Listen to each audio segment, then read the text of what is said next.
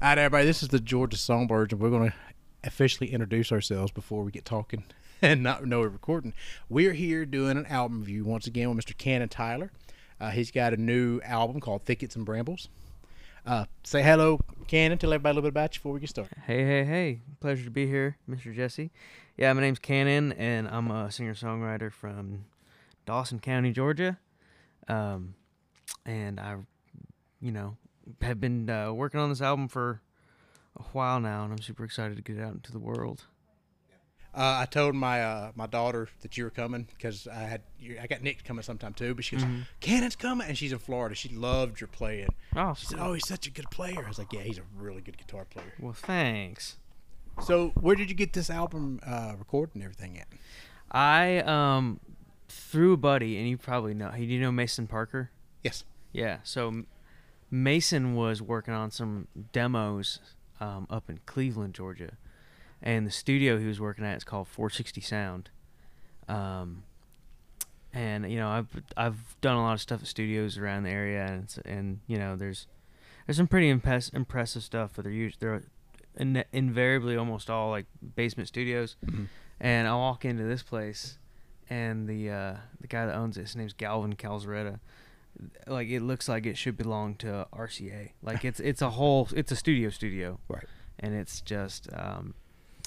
the room is really nice and ambient, and for acoustic music, just walking in the room, I was like, "Wow, this is the place. This is where I'm cutting the album," because it's been, I've been ready for a while now to do the next thing. Mm-hmm.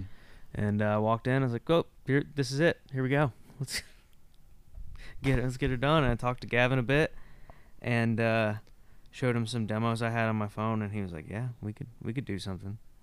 Yeah. And I listened a little bit as I was putting the stuff in. I didn't want to give it away, so I was like, okay, I'm going to wait till we're here, and I actually hear it for the first time. But, man, I like your stuff anyway. Thanks. Anybody listening to this show that knows, Cannon is one of these acts that should be signed. You can play great live. You have great storytelling. You have a great tone. You have good songs. Well, thanks. I appreciate it. So let's get into it. Let's go to the first off. Why did you name the album? So the title "Thickets and Brambles." Thank you. I was thinking thimbles. I couldn't get thimbles. Thimbles and briskets. So the album is very much like a I don't know what you call it, but it's all set based on where I grew up, kind of in the corners of Dawson, Pickens, and Lumpkin counties, and just the Blue Ridge Mountains in general. And a lot of the songs deal with themes of, like, growing up in that area. And there's a song, Counting Down, that's about how, the changes and the land clearing and how the environment's changing, and they're clearing a lot of the forest out, and they're not to the mountains yet, but it's getting real close. Yeah. It's not all that much of a downer, but it's all just kind of, it's a piece about growing up where we live here in the hills. Yeah. I mean, I've lived here for in totality for 35 years total. It was all family owned. It was my mom's house when she was alive. Now I own all the property. And I've seen the changes too. I mean, I hated that to put a damn Dollar General right down the street. I'm like, everywhere. They're everywhere. They're spread like it's crazy. We're not gonna turn this into a conspiracy podcast, but I'm just saying they pop up a lot of places that is not needed. Like, there's one in Bridgemill. Those people are, like, all six-figure incomes. What are you doing putting a Dollar General in there? And then 2 miles down the road, you put another. Come on. There's like two within 5 miles of my parents' house. That's so stupid. Yeah. All right. Conspiracy. There's something going on there. I don't know what it is, but something's going on. Right. We're going to get to the bottom of it. That's another podcast, guys. You wait for me in Canada. We're going to do our own podcast of conspiracy theories and Dollar General. That's my next album. So your album, your first song on here is called Troubled Man. Yeah, this is, it felt right to do this song first because there's kind of a loose storyline, just kind of about growing up and getting older and hopefully a little bit smarter. And this is the oldest song. I wrote this one when I was 22, and I'm 26 now. So it's not like old, but it's one of the oldest. It's the oldest song on the album, and it's appropriately a song kind of about being a shithead youngin. And the story of the album is kind of supposed to be about the growth from that into someone that's hopefully a little bit smarter. So it just seemed like the right song to put first, and it's just kind of a fun song about, you know, being young and screwing up a bit. And the kind of the tag in the chorus is, who says a troubled man can't turn himself around. So it's, you know, it's just who says you can't screw off a little bit when you're young, right? That's what Taylor Swift. I don't know about you, but I'm feeling 22. Yeah. All right, well, let's take a listen to it.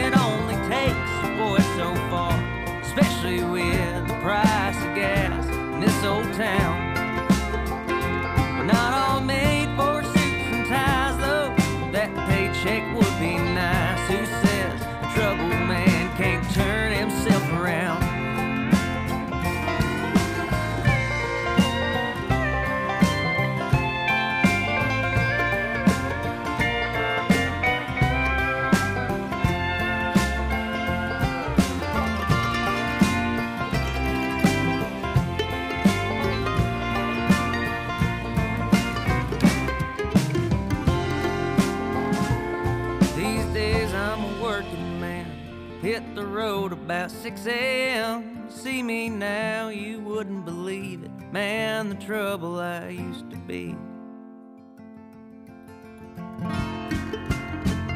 Well, drinking beer and racing cars, it only takes a boy so far. Never mind the price of gas in this old town. We're not all made for suits and ties, though. That paycheck would be nice. Who says a troubled man can't turn himself around? Who says a troubled man can't turn himself around?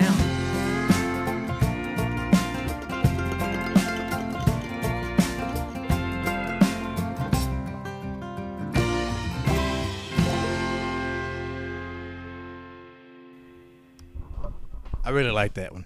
Thank you. I really like that.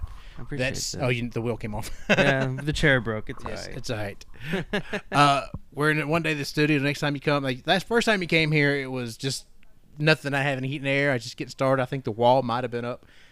Now he's in here with chairs that aren't fixed. But you know what? Next time maybe it'll be finished. Hey, I still got. You got 3 out of 4. I got 3 out of 4. That ain't too bad. But I like that song. I've always liked your stuff. Anyway, I said earlier, you know, your style. I know people don't consider it mainstream, but I'm telling you what, it's really, really good. Well, thanks. And the fact that you play it live, guys, if you listen to Cannon live, he sounds the same live as he does on here, minus all the other instruments, because usually it's you and the guitar. But yeah, right. So did who all played on that song? That one, I'm actually pretty proud of, you know, the people I was able to get to come play. I knew I wanted to keep it like North Georgia musicians. I had a couple Nashville guys that I knew that I thought about getting down, but it's like, this album's about North Georgia, so let's keep it with all North Georgia cats. So, drums is a guy named Shane Jackson. He plays in a band called Fixins. It used to be called Jive Revival. They're great. He's like one of the only not like folk musicians on the album. And then banjo is a guy in LJ. His name's Brett Cantrell, and he used to be, I don't know what the name is, but I know he's like toured with some bluegrass bands and done some stuff at IBMA in the past, and I just met him at a gig, you know, one day, I think at Card K Brewing. He's just a great like straight bluegrass banjo player, and oddly enough, I threw him all these tracks that are not straight bluegrass, but he killed it. There are some like straight bluegrass songs on this album. It's a kind of a mix of like, I guess, roots country and bluegrass. And then mandolin is a musician I really look up to. His name's Matt Mundy, and he played in the 90s. He was in a band called Aquarium Rescue Unit with Colonel Bruce Hampton. They were kind of like one of the jam bands, and then now he plays in a great traditional bluegrass band called Fontana Sunset. Okay. And yeah, he's just a really great mandolin player. And bass is a buddy of mine named Zane. What is Zane's last name? Zane Cook. Sorry, Zane. Zane Cook, who is kind of a jack of all trades. He plays everything. But his heart and soul is as a bass player. So, and that's this upright bass. So he played upright bass on the album. And steel is my buddy Ryan Cross, who also plays in the Fixins, but also plays with. So many bands. He plays in like 5 bands. Mm-hmm. So he plays steel, he plays guitar, he plays bass. So the couple songs that needed steel, I called him up, and we had a lot of fun in the studio joking around and having fun making noise on his pedal steel. Well, like I said, it's good. I mean, I like you definitely got that kind of Appalachian sound that's going to town on there, and then that's the goal. Not all, just because it's the popular sound right now, although I can't say that it doesn't influence me a bit, but that kind of music is definitely you know, in the blood, just based on where I grew up. I said more bluegrass than anything. It took me a long time to embrace it, but you know, when you grow up close to Dahlonega, bluegrass is just all around. See, that lends to the point that a lot of, I think, when songwriters are trying to find themselves, being authentic. You know, you got a sound. Stick with it. Mm-hmm. You know, yours is that's definitely your sound, and it sounds good. You're good at it. Yeah, you can try to experiment and do some stuff if you want to. It's your music, but at the root, it's still Appalachian sound, mountain sound. So your next song on here is called "Through a Window." Yeah. So this is kind of the next, I guess, story-wise, the next song, and this is just a song I wrote before I quit my day job to do the music thing. And I was just kind of, you know, feeling, it's a song about feeling stuck. You know, it's like I was working and definitely didn't have it rough. I mean, I had a pretty decent job, and I wasn't starving or anything, and I wasn't working 100 hours a week or anything, but it just, you know, being somewhere 8 to 6 every day, when you've got something that you're working towards, it can be a little defeating, you know, morally. So that's what kind of the song is about. Just, and then there's kind of the song takes on to like going on and moving on to what you want to be doing and going in head first. And you know, it's not all just a day, big dream when you start doing that. It's a whole other set of trials and struggles, and they're a lot, like, it's a lot harder. It's a lot more rewarding at the end of the day, but it's a lot harder. Yep. All right. Well, let's take a listen to it.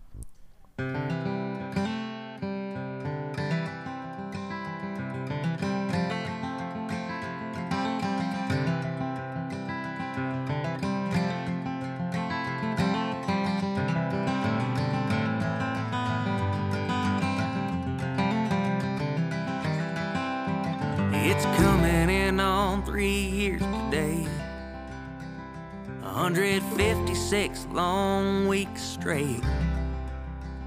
I skipped my coffee, hit the highway so I wouldn't be late. There's work to do and bills to pay.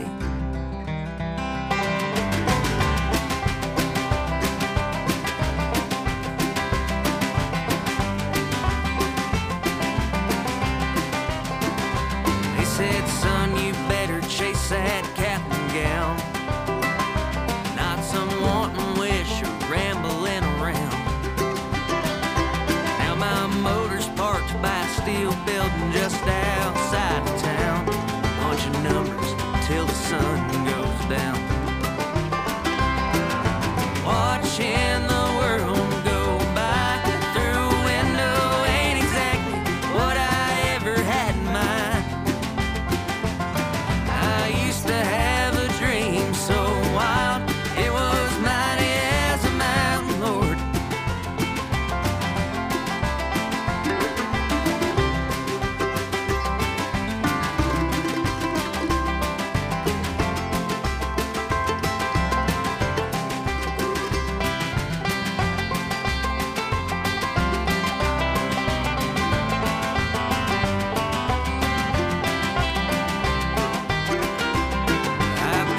All my favorite things today, I sold all, I gave the rest away. Yes, I'll paradise be my patron saint till I burn out or fade away. I ain't sure where I'll wake up in the morn, some slick city street or a frozen field of thorns. Every evening surely spent chasing whiskey dreams and dawn, and the leaving feels just like being born. Watching the world go by through a window ain't exactly what I ever had in mind. I used to have a dream so wild, it was mighty as a mountain lord. I ain't seen home since I don't know. Been behind the wheel 800 miles or so. Been watching the world go by through a window, and the road don't show no signs of getting slow. It's great. Do you like listening to yourself to music? I know it's kind of weird sometimes. For some people. Not usually. Like after, after we got done with the last album, Hanging On, I don't think I've listened to it, but maybe like one or two times. But you know, just in the process of doing an album, you listen to it so much. Mm-hmm. So, I guess I don't know. It's weird. Like in the process, like I love hearing it and like getting everything right and dialing it in. And after it's done, I don't ever want to hear it again. Right. You're like, I can't do anything else about it now, so I got to let it out in the world, right, and not mess with it. Cause, right. Yeah. Because we're sitting here talking, and I was off the air a little bit, and he was like mixing stuff, and you do the same thing I do. It's like, oh, well, you overthink it once it's out there. It's like that's why I tell Donnie or whoever produces, like, look, you touch it. Here's my process to it. Don't get me involved because I'll start nitpicking. Like, oh, this needs to hit. And I'm probably wrong. Yeah, me and Gavin, the producer, were going back and forth just the other day, getting the mix of the first song, Trouble Man, and we had it. It was perfect, right? And then there was literally one chord that I wanted the pedal steel to do. And we'd have to pull it from another take. Mm-hmm. And we were corresponding back and forth through text. So it was like 5 additional mixes of is this the note? No, move it there. No, wait, move it there. Shorten it. Okay, there. And for one chord. Right. But it sounds great. I'm glad we did it. I'm the same way. It's like one little note. It's like, nope, it's off. Let me do this 1,000 times. So I just think it's perfection. I mean, this is your baby. You're working on it. You want it to be pretty, and you want people to like it. Yeah. And you just don't look at it anymore. Like, here, I like it. Take it. Exactly, yeah. So your next song on here is called Jailbird. Yeah, so this is where it starts to move really into the bluegrassier territory. And there's some like bluegrass traditional people out there that are gonna be like, this ain't bluegrass, but like, it's the instrumentation. It's the, they got the bluegrass rhythm. It's not like you know, it's not Flatt and Scruggs, but it's bluegrass tune. And this kind of reflects like when I first started doing the solo thing, and like, you know, with the last time I was here and we talked about hanging on, the solo project started off as like a country thing, and it's definitely moved towards a bluegrass thing for sure. Because like being in, like we were talking off air earlier, and I was saying that I'm a guitar player first. Like for me, I love like the instrumental, like complex instrumental parts mm-hmm. just as much as I love, you know, the songwriting and the storytelling and the wordplay. So, and that's kind of what has drawn me, you know, back to like the music that is where I grew up, which is bluegrass. And for those of you listening abroad, there is bluegrass in North Georgia's real big bluegrass area. It's one of those pockets that people don't think of, but Dahlonega for a long time was a big bluegrass town. But yeah, so like as it goes through the album, it kind of picks into goes from the first two songs kind of being country songs, and it turns into a bluegrass album pretty fast. And that's just kind of a mirror reflecting like how the music I've made has progressed as well. I like that. At least that's the idea. I don't know if it comes across that way. Well, let's listen to it. Jailbird.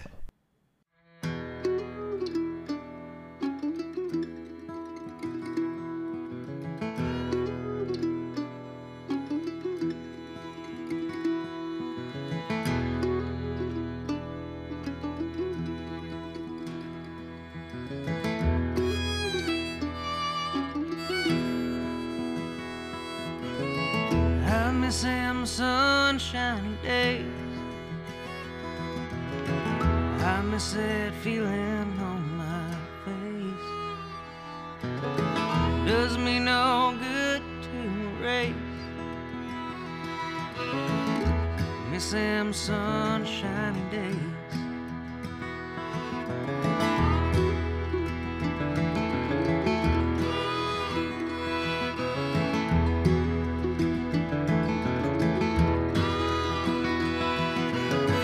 It sure as hell don't feel like home. Stuck in this prison cell alone. Does me no good to be home. Sure as hell don't feel like home. There's a pain about pain just to be. Another train that's gonna play without me.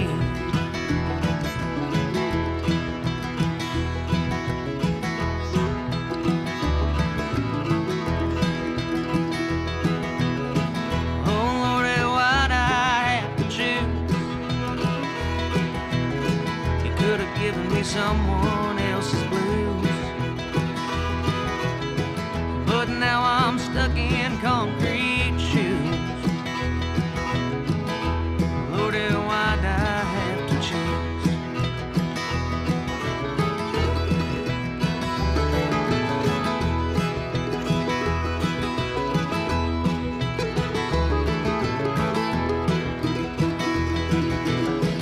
I think someday I'll fly away.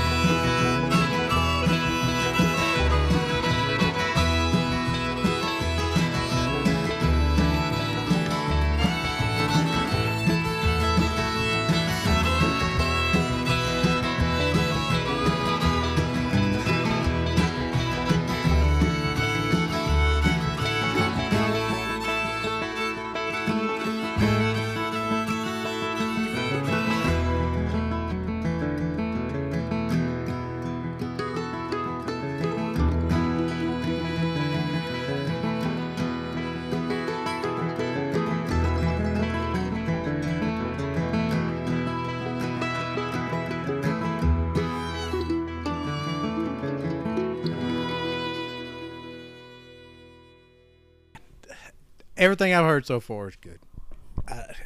What I love about, we was talking a little bit off air, bluegrass is a feeling. There's a feeling to it. Reggae makes me smile. Bluegrass, I said, I know it's murder. It makes me smile. Even though it's murder, I'm smiling about murder.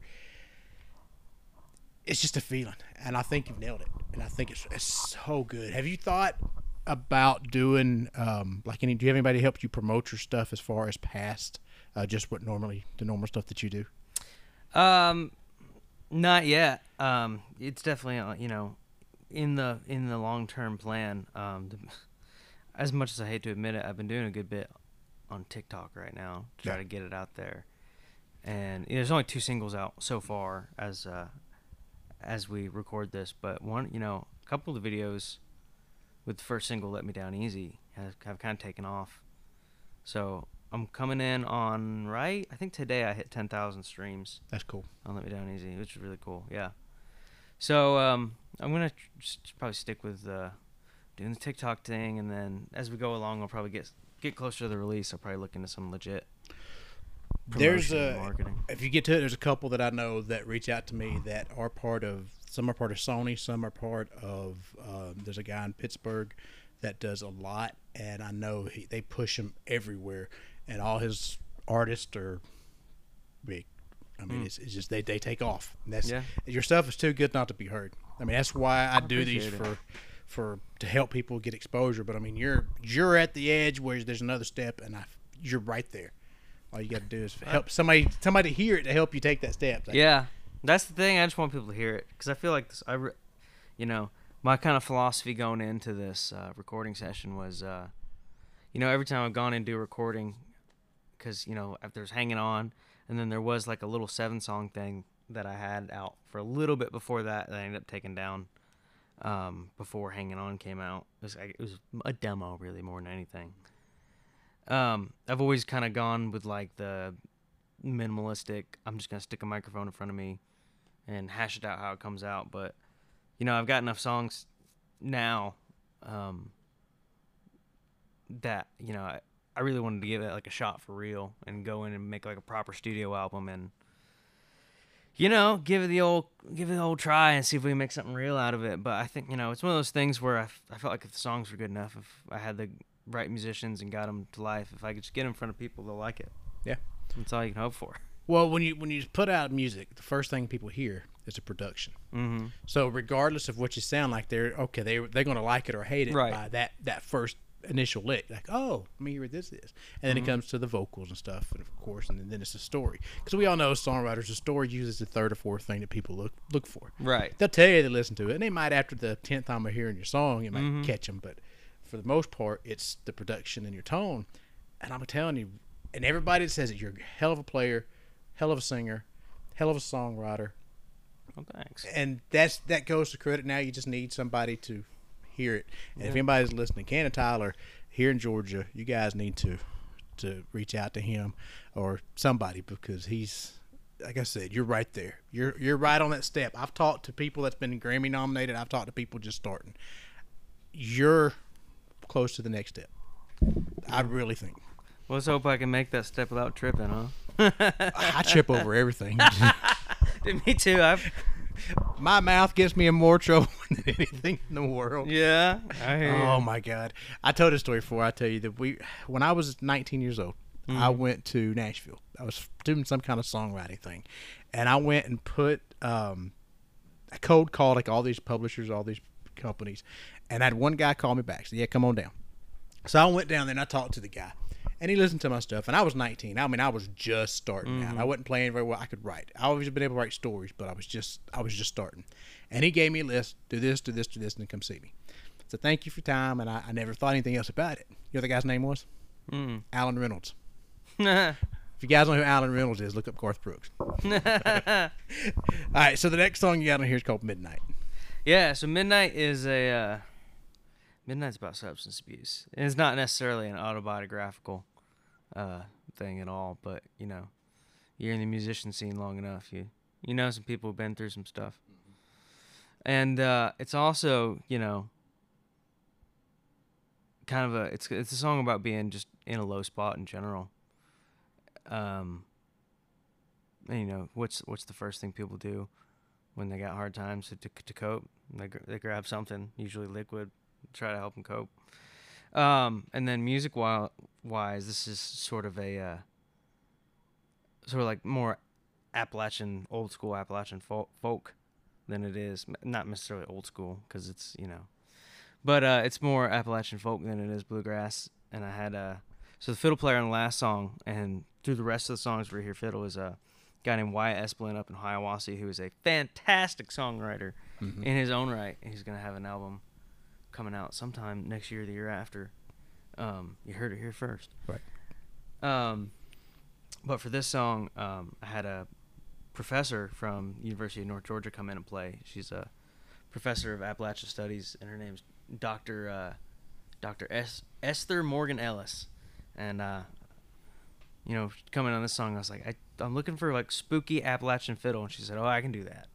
So, yeah, it's maybe one of the darker songs on the album, and there's a lot of metaphor. It's very there's a lot of metaphors that come from, you know, there's some hints of, like, or bits and pieces, like, biblical type metaphors in there. But, yeah, it kind of sets the mood for the low part in the album. And, you know, it just comes from a time where I was really beaten up on myself, trying to figure out what the hell I was doing, and seeing other people deal with stuff, and that's kind of where the song came from.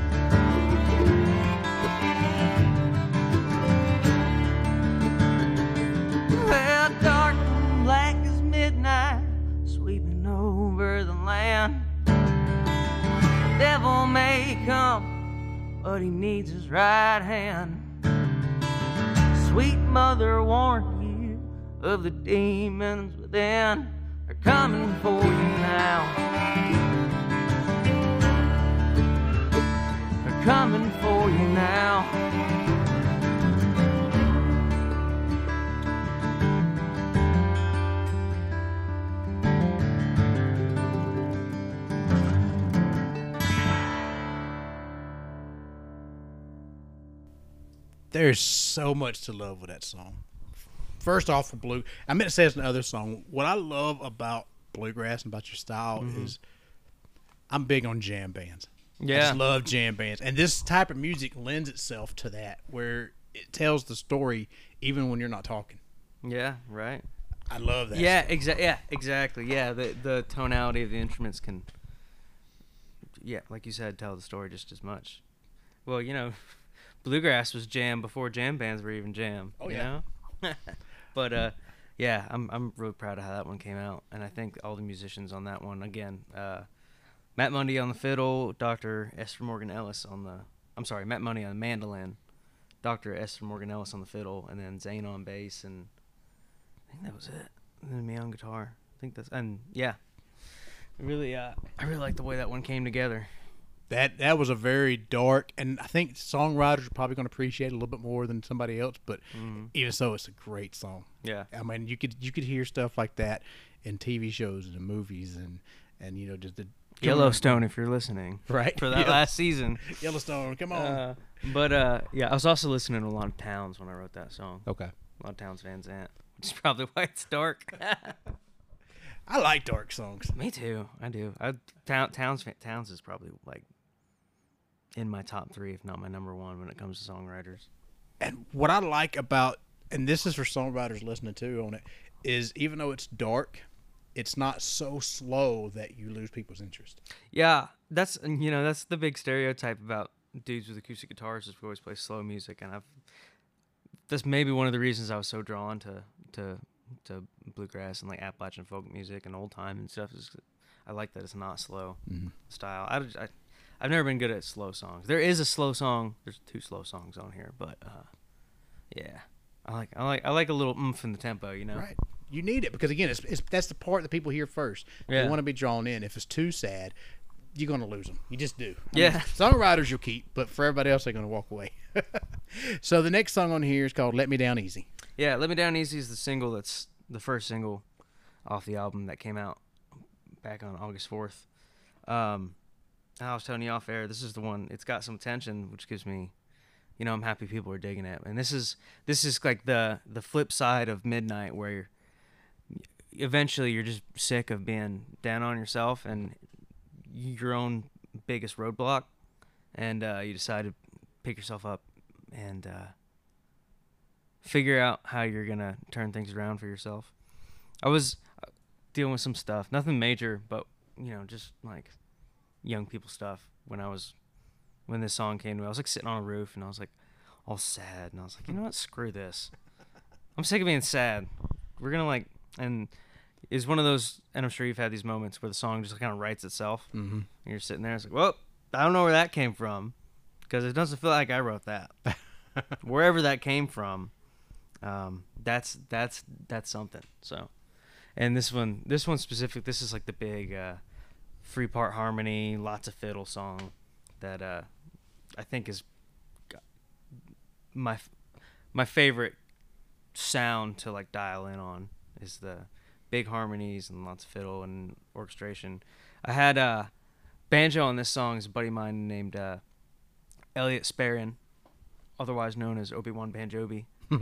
And he's a clawhammer, old Appalachian style banjo player, and we called him in for one song, and we were just listening to what we had so far in this song in the control room, and he just started kind of riffing on his banjo along to it, and me and the producer Gavin both just like whipped our heads around, and we were like, get in the tracking room now. And it makes the song. It totally makes the song. That and Wyatt's fiddle playing, it just. I'm really happy about it, but yeah, I love all the things we did, but I'm really happy. This was the song I was most excited about, and I think we came up with something pretty cool.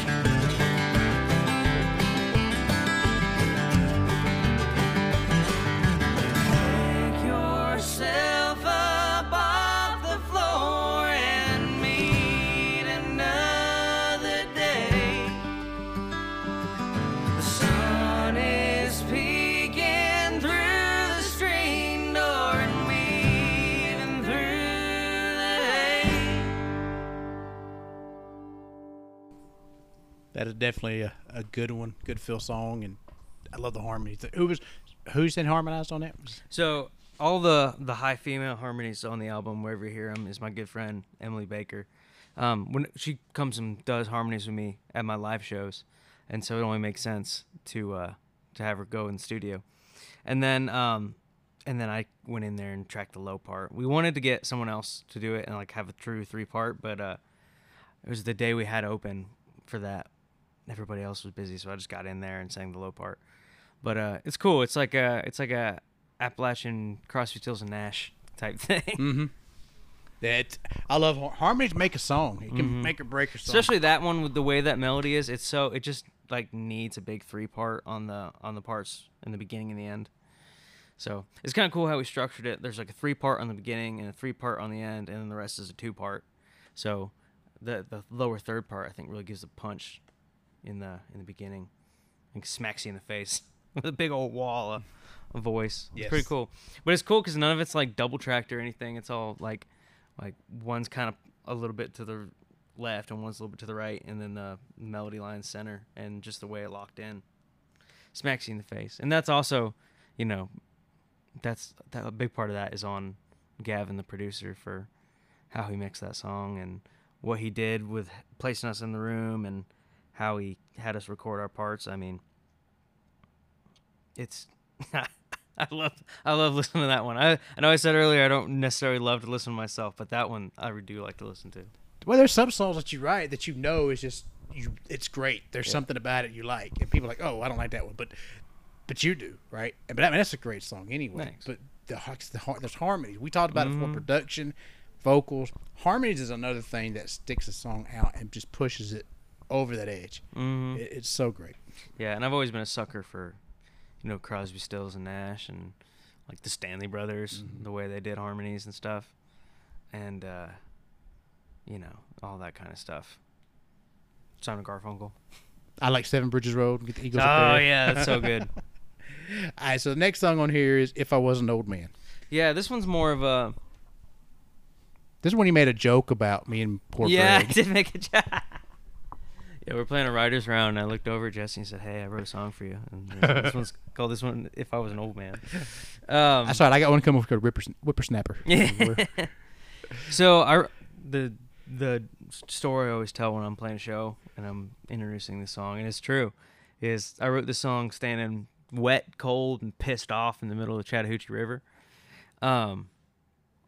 So, you know, when I quit my day job, like Mondays and Tuesdays are your Sundays and Saturdays, kind of Saturdays, Sundays, and everybody else is working. So I was like finding things to keep myself, you know, busy when it, you know, because like booking shows, at least locally, regionally, kind of comes in waves because everybody does it for months at a time. And you like, at least the way I do it, I'm like, I get on everyone and get with the people that I already know, and I'll book myself off in big blocks. And it's like, I guess the booking season will be off for a while, so you have some downtime, you know, if you're not playing a show or songwriting or, you know, doing that kind of thing where you need something to do. So I got into like fly fishing, because I've always loved fish. You know, I did bass tournaments and stuff with my dad as a kid, and my roommate that I was living with the last 2 years is a big fly fisherman. So I got into trout fishing first. Just something different, because I like love going up in the mountains and I love hiking. And one day I was like hiking, and then I was gonna go fishing, and I was like, man, I wish there was a way I could do both at the same time. Wait a minute, you know, because all the trout live up in the mountain streams. And he took me to this creek, and I had like a spinning rod and a rooster tail, and he had fly fishing gear, and he whacked me like 18 fish to my one. I was like, oh god, okay, I gotta get into this. So when you learn, it's a bitch of a thing to learn. So, and especially if you go to the Chattahoochee below the dam, you know, it's those rocks are like constantly covered in like snail snot, it feels like. So you fall down a bunch, and it's a difficult river to, you know, consistently catch fish in. And so it was a beautiful day in like September or October, probably about a year ago. I spent the whole time like just livid, pissed off, because I get tangled up myself, or I fall down, and this and this and that. When really at the end of the day, I was just wanting to go out there and enjoy the day.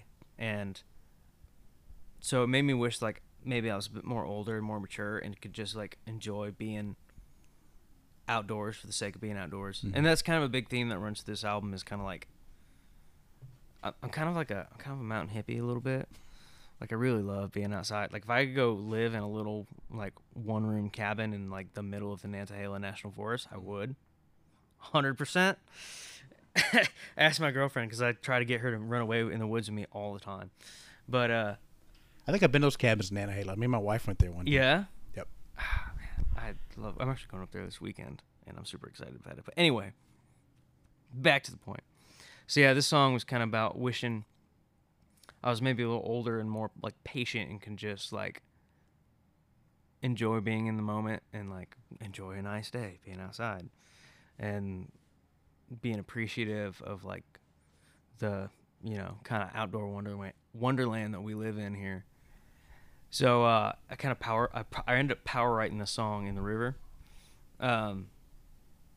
in my head, and I went home and like wrote it down and figured out the chords, and I was like, well, at least I got that out of the day. But it's turned into one of the songs like live when I play it, people really like it. And yeah, it's kind of just an exercise in being more reflective and appreciating things. Also, Elliot did a great job with banjo on this one too. This is another clawhammer banjo guitar and mandolin song. And yeah.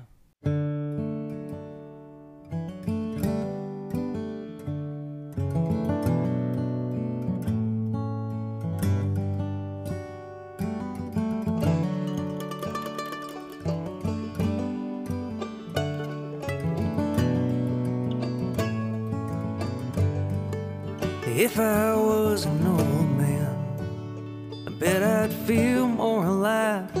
Spend my days walking quietly beneath some ancient pine, and the sun might shine a bit brighter when it shows, and the rain would feel like a cool bath and wash away my woes.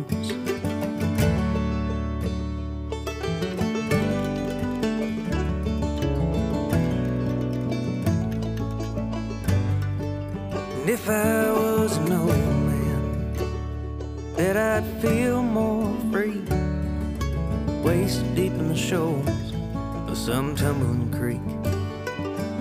Proving myself, that'd be a thing of the past, and all my own worries would be a remedy with a perfect cast. It's a hell of a thing to be sitting in a downtown home, be wishing for a simpler man's clothes.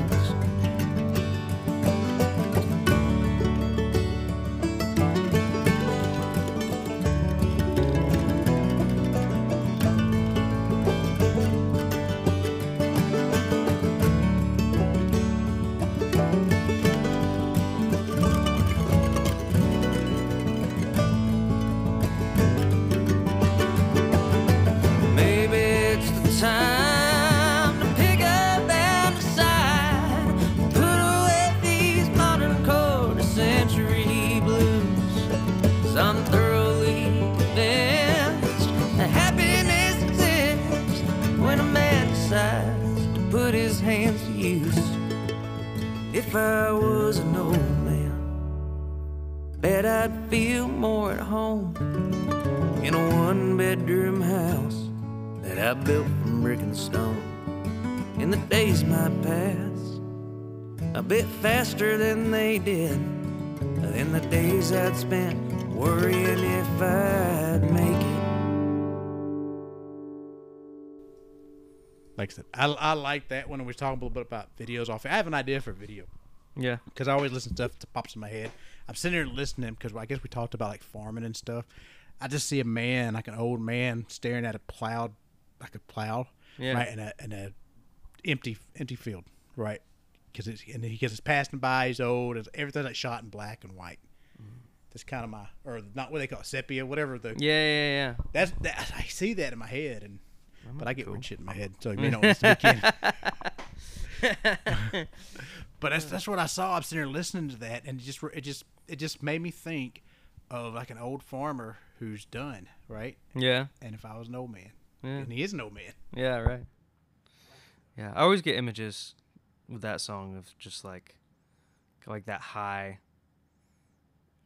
stream thing in the mountains where you're like tunneled in by rhododendron and stuff. Probably because like that's the kind of stuff I was around, you know, in the process writing this whole album. Not necessarily that song, but like this album. Yeah, maybe just like an old man walking through and like just appreciating like the natural beauty of it. Like Tosi, I told you I'm a hippie. I like that vision. Like mine, it definitely does like an old man, because the title is already the hook, and that's the cool hook of it. If I was an old man, I am an old man. But if I was a young man, part two. So your next song is actually the title track for the album, Thickets and Brambles. Yeah, and this one's like kind of a, this is the obligatory cheesy love song you gotta have, I guess.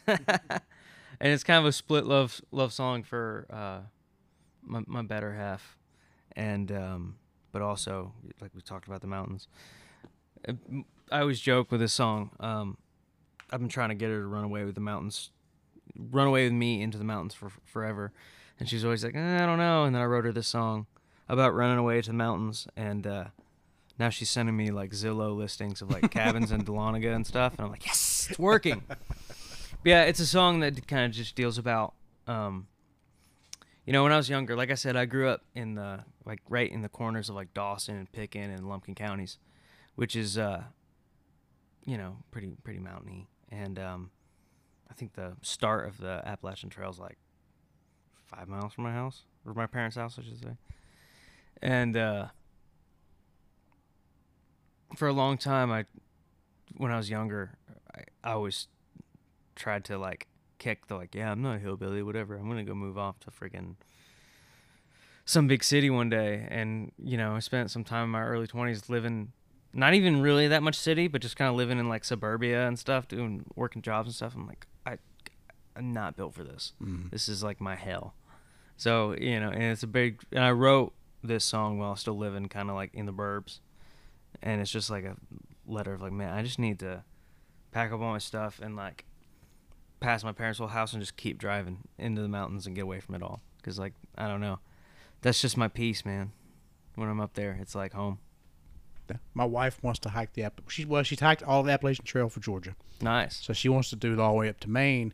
And we, for, I don't know if it was for her birthday or like a Mother's Day, have you hiked the Appalachian Trail at all? Yeah, parts of it. What is it? I think Hikes End. It's like 8 miles up. Like a little inn, I think, is what's up there. So for her, there's a couple. I can't think of which one's which. I've been to the. Is that the one in Dahlonega?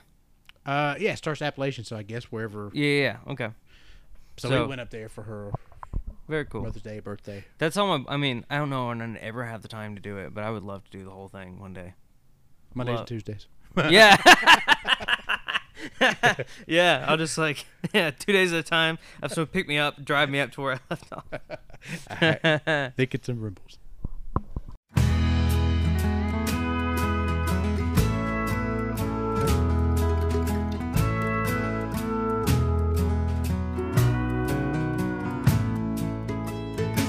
She said it's getting late again. Darling, won't you come in? How long can you stare at the stars? She said, I've heard all your rambles about thickets and brambles. Have you grown tired of the street lights and cars.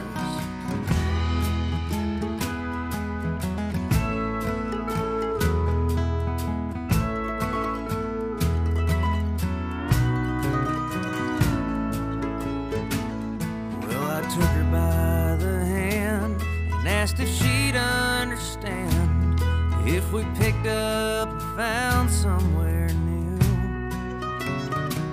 I said a place worth having where I could build us a cabin, pick wild flowers, bring them to you.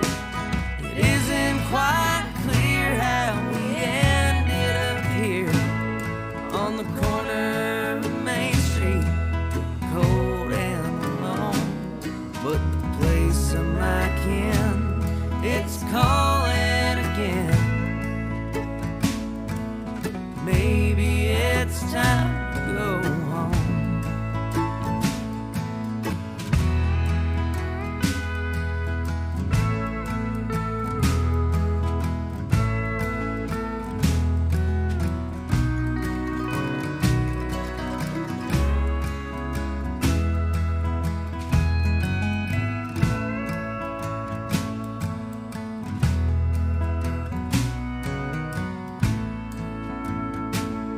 it's cool and it's quiet beneath the farthest red light. Town hall's getting small in the mirror, and the promise I made her is packed up on the trailer. She waits on me now where the creek's running clear.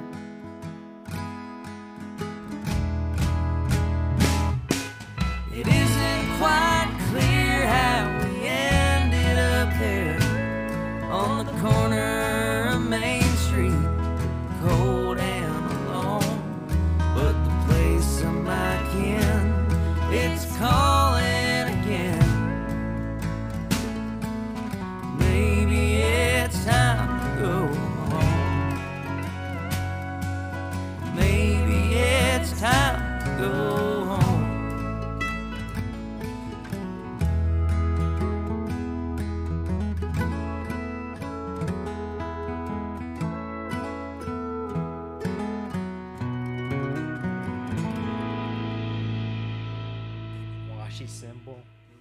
And we had the bass player like Bo.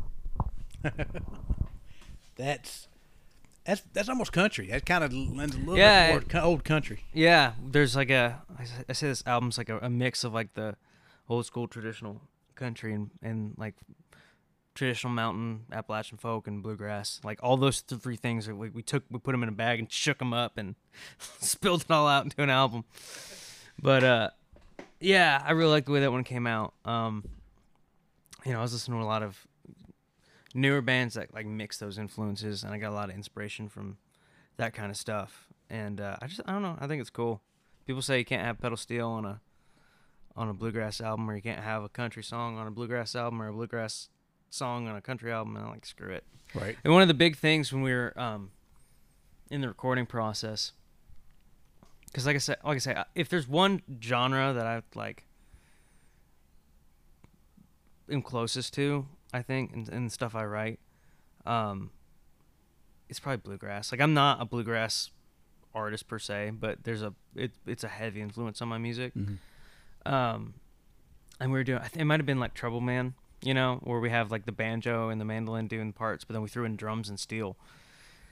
And I'm like, I don't know, you know, like this, you're not exposed to that in bluegrass. And Gavin, the engineer, turned to me and said, "Are you making a bluegrass record, or are you making a Cannon Tyler record?" And I was like, good point. Right. Throw in the steel. Get the drummer. Let's go.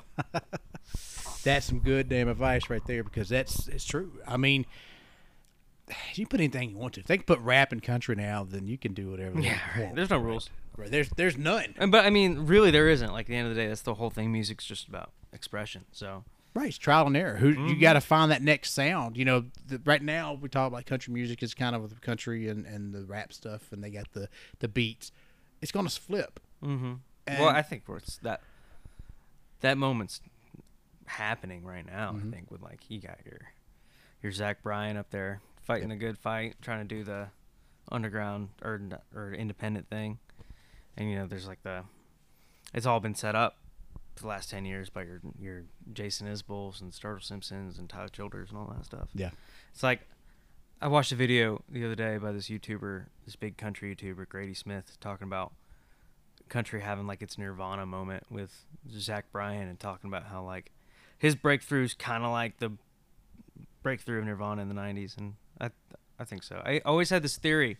I had a, and it's kind of like, I got lucky. I'm kind of right. I was talking about how music's cyclical, and there's like big breakthrough. You know, you had a big breakthrough of the 60s, the folk revival and all the psychedelic music and the way rock and roll took off.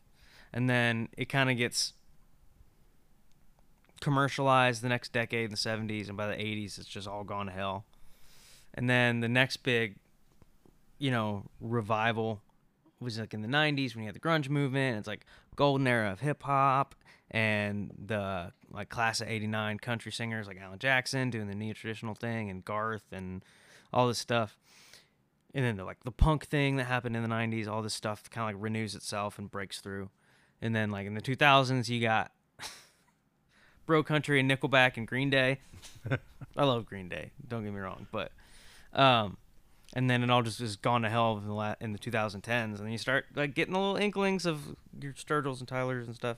Right. And then so now in the 20s, that feels weird to say. The 2020s. The 2020s. You know, you're having the Zach Bryan albums breaking through, and there's a lot of cool bands, you know, like you heard of the band Krongbin? Mm-mm. They're it's not country. It's like a, I don't know, but it's like a bass player, a drummer, and a guitar player, and they make like instrumental, like acid rock type stuff. Really? Yeah, it's awesome. And you know, there's like Anderson Paak and what's Anderson Paak and Bruno Mars's band Silk Sonic. They're like neo soul thing coming out. It's all this cool new music coming out, and now it's starting to get on the radio. Like Zach Bryan's been on the radio for I don't know how long, right. And then you got the Oliver Anthony. Some dude in the woods, the North of Richmond guy. Yeah, I was just thinking about him. Yep. Mm-hmm. Yeah, and he's on the chop, so it's starting to flip again. You know, I feel like every 30 years is the theory. 60s, 90s, right. 2020s. People just get sick of whatever the status quo's been, and they want something authentic. And I think we're in that time right now, which is really awesome. So, people, you know, if people like stuff that's real. Yeah. And it's a great time to be making what's hopefully authentic music. Speaking of hope, that's your next song. Hope. See? Look at that tie-in. I'm very good at this, they say. Yeah. He's a professional, ladies and gentlemen. You want the other wheel? You put the wheel on there? That's fine. Don't fall. I don't have insurance if you fall. If I fall off the chair, we'll edit it, right? We'll fix it. No, that's going... Well, as I say that... that's going on a... Wait a minute. Let me video this. I need a video. I'm just going to put my body weight on this side. So hope. Yeah. He hopes he doesn't fall. Yeah, I hope I don't fall out of this chair. Yeah, Hope is a song I wrote at the top of this year, I guess. Or maybe it was the beginning of last year. I don't know. But it was snowy and stuff. Mm-hmm. And I think it's squeaking now, too. This is awesome. Comic relief. Hold on. Let me fix this chair. Did I lose? No, you rotated it. It's in there's your wheel, and you put it on the thing in front of you, the stand.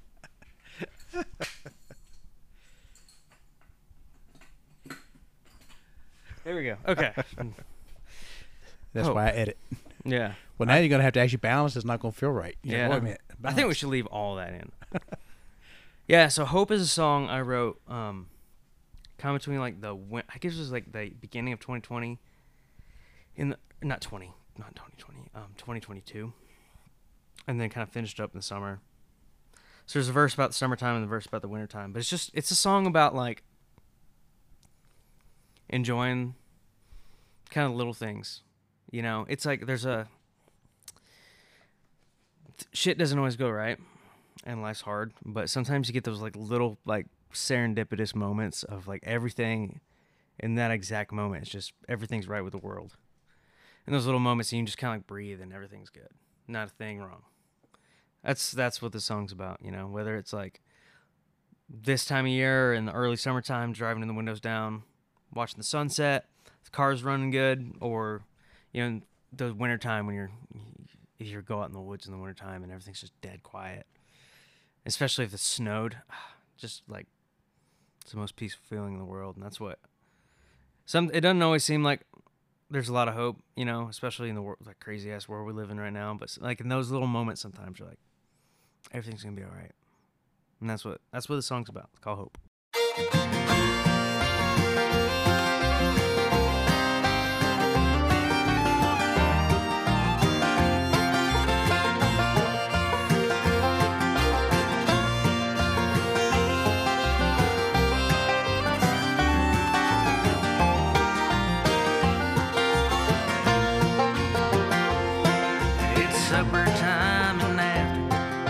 Cows have got their grain and the sky's on fire with the color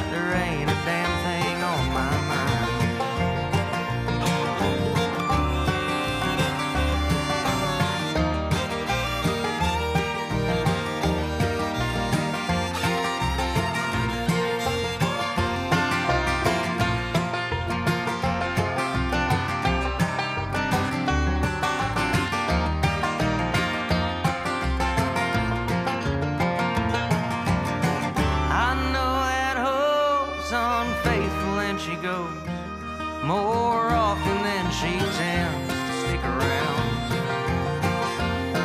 But it's breezy through the bent windows, the motor's running right, and tonight there ain't a damn thing on my mind. And it's breezy through the bent windows, the motor's running right, and tonight there ain't a damn thing on my mind. That was crazy. That was crazy. Thank God it saved it. Yeah. You guys don't realize what happened. We were sitting there listening to the song, and my computer decided to be a jackass and restart. So, but what I heard, I liked the song. Thank you. And we'll get the whole thing. People, I'll go back and listen to all that stuff too. But I mean, again, your style and your music is great. I love the part of your voice, like I said, that's kind of was high when it came in, but what I meant by it was you could tell it's happy. It's a happy tune. Like there's some chords, like when you put a B minor, you know it's like a love song. Yeah, right. You're doing an A minor, and you know it's a sad song. Yeah, right. So that's what I meant. It's like you, automatically the music sounds like the song is going to be uplifting. Yeah, yeah. I think as far as, and that's probably the most straight bluegrass song on the album too. But yeah, that's definitely what I was going. It's like I was saying before. It's just one of those everything's perfect right now songs. I like that. Well, you got a couple more songs. So the next one on here is called "Counting Down." Yeah. So no, this is where the hippie part of me comes in. So like I guess the storyline up to this point in the album is kind of like gone from like shithead kid to existential crisis to like, kind of coming back to who you are and going back to your roots and stuff, and similarly going like back to like the mountains and stuff. This song kind of like takes that and is like more of a, I guess it's a break storyline wise, and it's more of just a commentary on, like we kind of talked at the top of the episode, our little area of the world is changing pretty rapidly, and you know, especially like Dawson County for forever and ever and ever. Even when I was growing up, there wasn't anything there.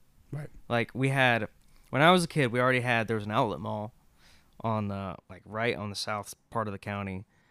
But like, there was like the outlet mall, Kroger, and Ingles, McDonald's, and Sankey's gas station and barbecue. And that was like, there wasn't really much of them. 2 Waffle Houses. Right. And now it's just like, at least there, people who aren't familiar with the area, there's a Dollar General if you guys listen to the beginning. Yeah, right. There's a highway that runs through Dawson County, Highway 400, and like everything along 400 is just completely bulldozed over and turned into strip malls. And you know, it's great, you know, as far as like bringing in money for people, but it's like, and jobs and stuff, but it's not quality stuff, and it's all. Like, there's no culture to it or anything. It's all just, hey, look, another Chili's, another Five Below, another Hobby Lobby or whatever.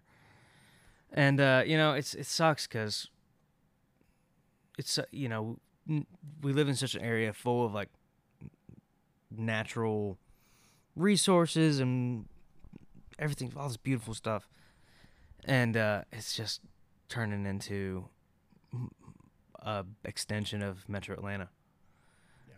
And yeah, it's not really my favorite way to see it go, but I guess that's progress, as people say. And there's a line in the song that is not a metaphor or anything. My dad used to always tell me as a kid when we, you know, because I fished a lot of bass tournaments with him, and you know, we'd drive up to my family actually, my extended family actually hails from upstate New York, kind of on the other end of the Appalachians, before you get to the end of like the Catskills and the Adirondacks. And, you know, we drive up there, and my favorite part was always driving through Tennessee and North Carolina, like right along the border through the Smokies. And, you know, me and my brother used to look at the kid and just kind of be like in awe, and my dad would say like, enjoy it, boys, because one day it's going to be all gone. It's going to be turned into, you know, businesses and shopping malls and stuff. And I was like, yeah, okay, whatever, Dad. Right, man. Even driving around like in Dawsonville, he used to say that, and I'll be damned if he wasn't right. Right. So there's kind of reference to that kind of thing in the song, and yeah, it's my angry hippie song.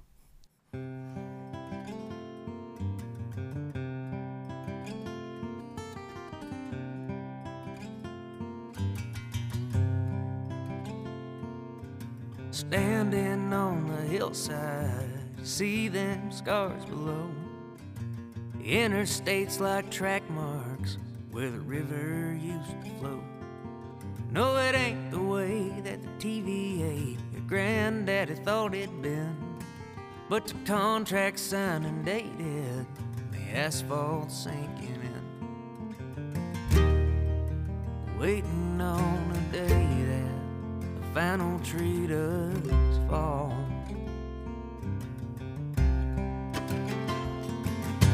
Corporate punks and yard sale drunks marching down Main Street, pulling behind a bandwagon, promising something sweet. Well, you're running behind like a dinner bell, up for pieces of pie. None the wiser as the price gets higher, and you can't buy a reason why. Waiting on a day that the final tree does fall.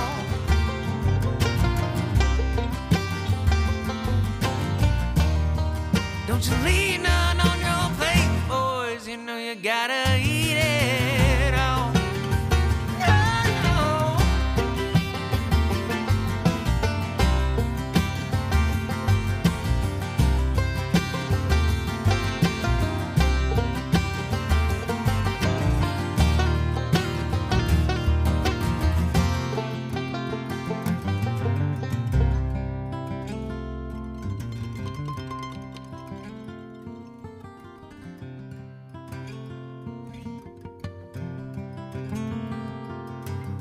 Daddy always told me, enjoy this while you can. The hillside ain't no part of nothing in the eyes of a businessman.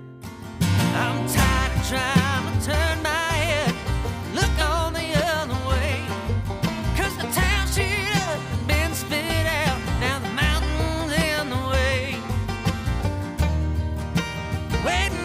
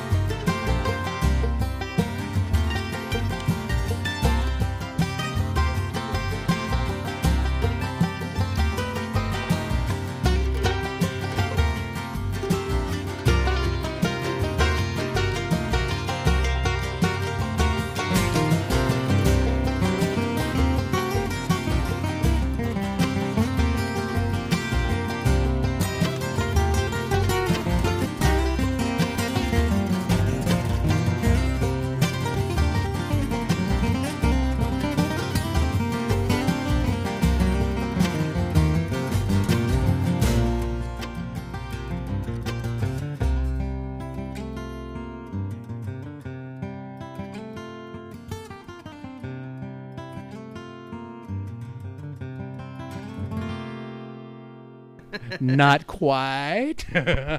Man, I love that song. I was telling you off air, I can feel the frustration, kind of anger in your voice on it. Yeah. And that's, you mentioned it earlier, authentic. I think you're one of the most authentic people I've heard, and that's probably why I like your music so much. And that's why to my daughter, 14-year-old daughter, when she says she likes somebody, I can tell. So she's like, oh, I love him. He was the greatest player. You know, they're going to like mine because I'm their daddy. They have to. But they like, Daddy, he was so good the way he was picking on the guitar. I like to play, so yeah. I think if anything, that's like I said, I'm a guitar player before I am anything. So I like to do goofy stuff on it. That the ending of that song there, we were trying to go for like the bluegrass version of like something off Dark Side of the Moon where everybody just goes nuts. Right? And the banjo's playing a solo while the mandolin's playing a solo, and they all cut out and the guitar plays a solo, and we had fun with that one. I was like, I told everybody, like, just do something stupid, and everybody's like, Matt's doing something on the mandolin and stuff. See, and when you're in a band, that's the one thing that I love doing a band instead of the singer-songwriter solo stuff. It's because there's a feeling you get when you're grooving and playing. I mean, you hit it on a record, you're sitting there playing around, but you felt it. It's like, oh, it's so much fun just to jam and do stupid stuff. Yeah. And, like, have fun with it. Mm-hmm. Music's supposed to be fun. Yeah, I remember, like, even with the banjo in that song, Brett, who's, like, a very, like, traditional three-finger Scruggs-style bluegrass banjo player, he was like, what do you want me to do on that? And I was like, can you play like blues rock guitar licks on, but still be playing like three finger banjo? And he was like, he gave me this look and he's like, oh God. He's like, I guess. And he knocked it out of the park. It's awesome. But just from his, like, he was such a weird thing. And he's like, what, you're crazy. This isn't going to work. And, and it's really a testament to how good of a banjo player he is, but it totally locks in and like kind of punches you in the face, and it's awesome. I like it.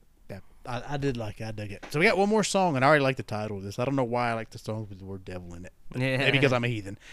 But the song Ain't No Man or Devil. Yeah. I'm a heathen too, don't worry. Yeah, this is I joke and say this is like the end of the movie song. So I wanted to do one song, and it just felt right doing it at the end. But one song that's just stripped back to just me and the guitar. And this is like the, I don't know, this song's just about being content. Like, I always picture, like, just I was sitting outside when I wrote this song and just enjoying the day. And I was, like, finally just able to go outside, enjoy things. And, like, it's a song about being, like, feeling, like, realized, too. Like you're just doing like serving your purpose of what you're like put here to do, and you just feel like no one can get in your way, no matter. And people can say you're nuts, but who cares? That's what this song's about.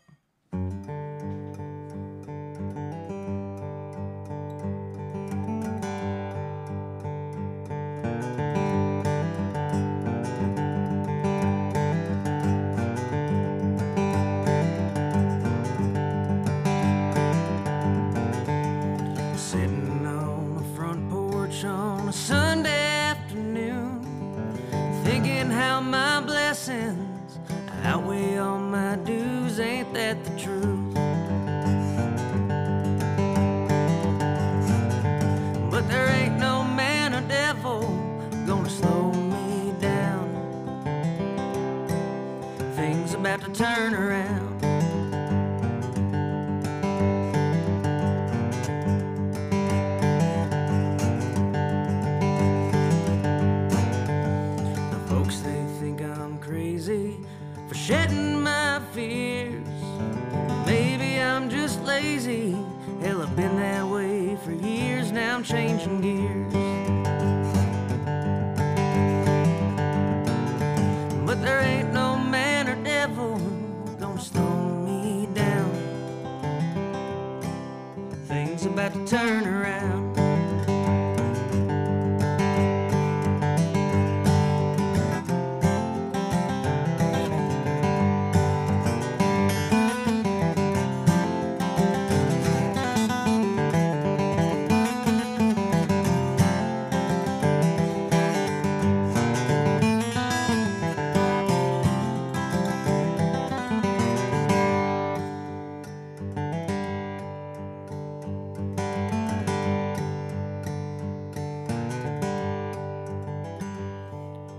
Guess things could be better, but they sure been worse.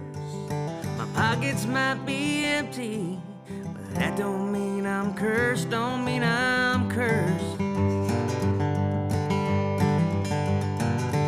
But there ain't no man or devil gonna slow me down.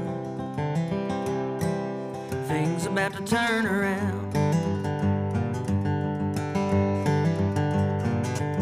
There ain't no man or devil gonna slow me down. Things about to turn around.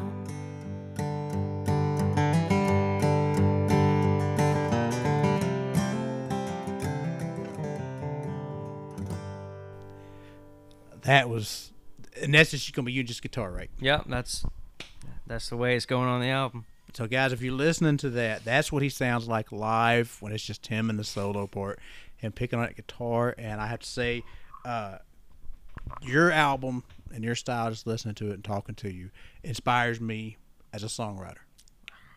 Inspires me as a guitar player because I cannot play guitar like that. I'm like, God, I'm a pretty good songwriter, but I know guitar playing. I'm like way at the bottom of the totem pole, and I'm like, I want to be like Cannon. I mean, that's why I do this. For the whole time, I tell everybody, you know, when I do this and I talk to you, I'm a songwriter. I've been playing too, but I love the stories and I love the inspiration and hearing you talk and listen to your music. First of all, thank you for coming on the show and sharing it with everybody. You bet. I wouldn't rather be anywhere else. I appreciate that. It inspires me, and it does. I mean, you as a songwriter, how can you not be inspired by other people? Yeah, for sure. I mean, and we're lucky to live in an area that's got a lot of great songwriters. Oh yeah. Unfortunately, a lot of them are like criminally underappreciated. Yes. But, I mean, there's so many of us that could be. I mean, Hunter and Tim Blaylock should be stars. Yeah. Hunter and Tim Blaylock? Hunter Blaylock and Tim Moore. Sorry. We know who you meant. Dude, I got a gig with them tomorrow, next weekend. They're going to be like, what the hell, man? They should be stars. I mean, those guys. And then, I mean, you're a great songwriter. We got Greg Shaddix, who's like Prine incarnate, like, there's just, yeah, there's a lot of great songwriters out here. I always said if I ever you know, go anywhere with this thing, I'm gonna figure out a way to bring you guys all with me. See, we will go. Yeah. I don't know. Everybody says no. I don't want to go. Yeah. I'm gonna stay here and just pine about it. And like, oh, my old days. Hell with that. You know, I tell anybody, and that's what songwriting has always been about. It's about networking and meeting people. Yeah. And that's when I started this. It was to network and meet people. I didn't know if anybody would talk to me. I've been doing this for a long time. Songwriters, and you've seen it. This area is really, really good about not being this way, but it's a competitive business. Mm-hmm. And for the most part, and I've had this conversation with a guy, Alex Hall, who came on the show. He's a big time Nashville songwriter. And he said the same thing. He said, for the most part, songwriters are cool with each other. They'll help each other. They'll write with each other. And there's some that won't. I mean, because you just mentioned like Hunter and Tim, they are sad songs galore. That's what they are. Steel guitar, sad machine. Yeah. That's what it is.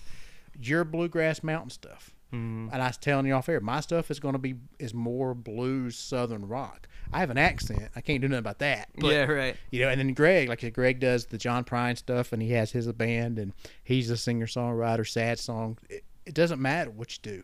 There's so much talent just playing around this town. For sure. And you're one that I said earlier, it's criminal that you're not heard, and I'll do anything I can to help you, brother. And seriously, I appreciate it. Well, the only thing you can do is get out there and play to anybody who listen, right? Right. If you have hats, I want to do a hat collection of all the bands that have it and start collecting them. I'll buy a hat from you. I need to get on the merch thing, for sure.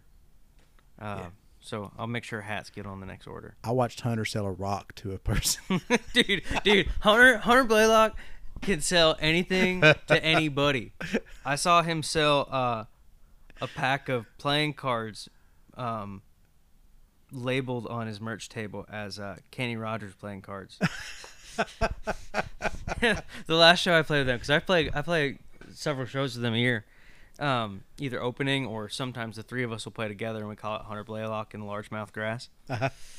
And I opened show for them, for me and Tim opened show for Hunter at the Calhoun Theater, and on the merch table there, it was like Merle Haggard's last bag of almonds. I think somebody bought it. Now, Hunter's been on a show before, and Hunter, if you're listening, you're more than welcome to come back. Candace come back a couple times. I tell everybody you're welcome to come back as many times as you want. I haven't had Tim on here yet. Tim's got, if he's listening, you need to come on the show too. Tim's cool. Yeah, Tim's a cool guy. Tim's a trip. We'll get everybody on here. But this is, again, thank you, Cannon, for coming on. If you guys are listening, this was his album, Thickets and Brambles, that are, when this comes out, it'll be available October 27th. Everywhere that you have music, stream it, download it. Come see him at the shows because he's around North Georgia. Are you getting to play out of state any? Yeah, I'm playing pretty heavily right now. A circuit between the North Georgia mountains,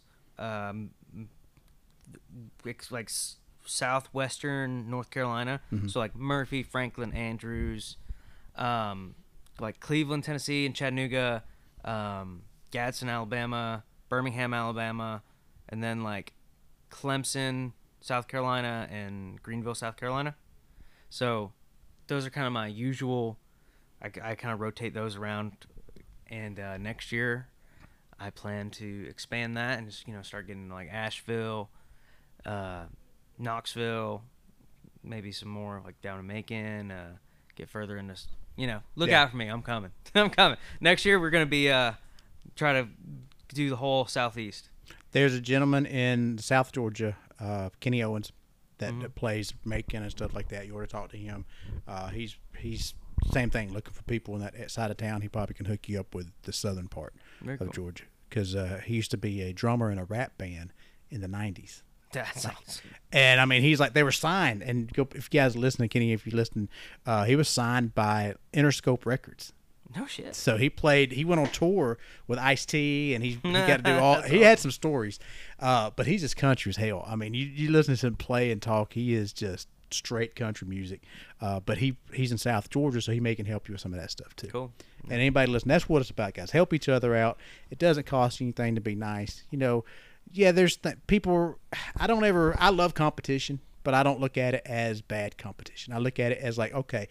For me, now I got to learn how to play like Cannon. Yeah. I can't play that way. I got to learn how to do it. So next time he's here, I can pull my guitar out and do a little picking. It's all about, you know, I think the right kind of competition for me is like when we played that Riders Round a couple weeks ago, it was like when I heard Greg's song, I was like, dude, I got to write some better songs. And then it's like when I heard Nick open his mouth, I was like, oh my god, what was that? I need to work on my falsetto. Holy crap.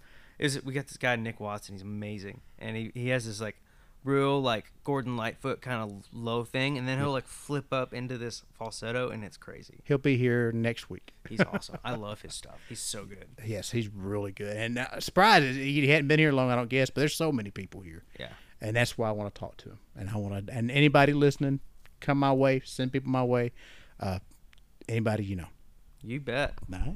Everybody, this was the Georgia Songbirds, and that was Mr. Cannon Tyler. We were doing an album review for his album Thickets and Brambles, and again, Cannon, thank you. Pleasure to be here. Thanks, Jesse.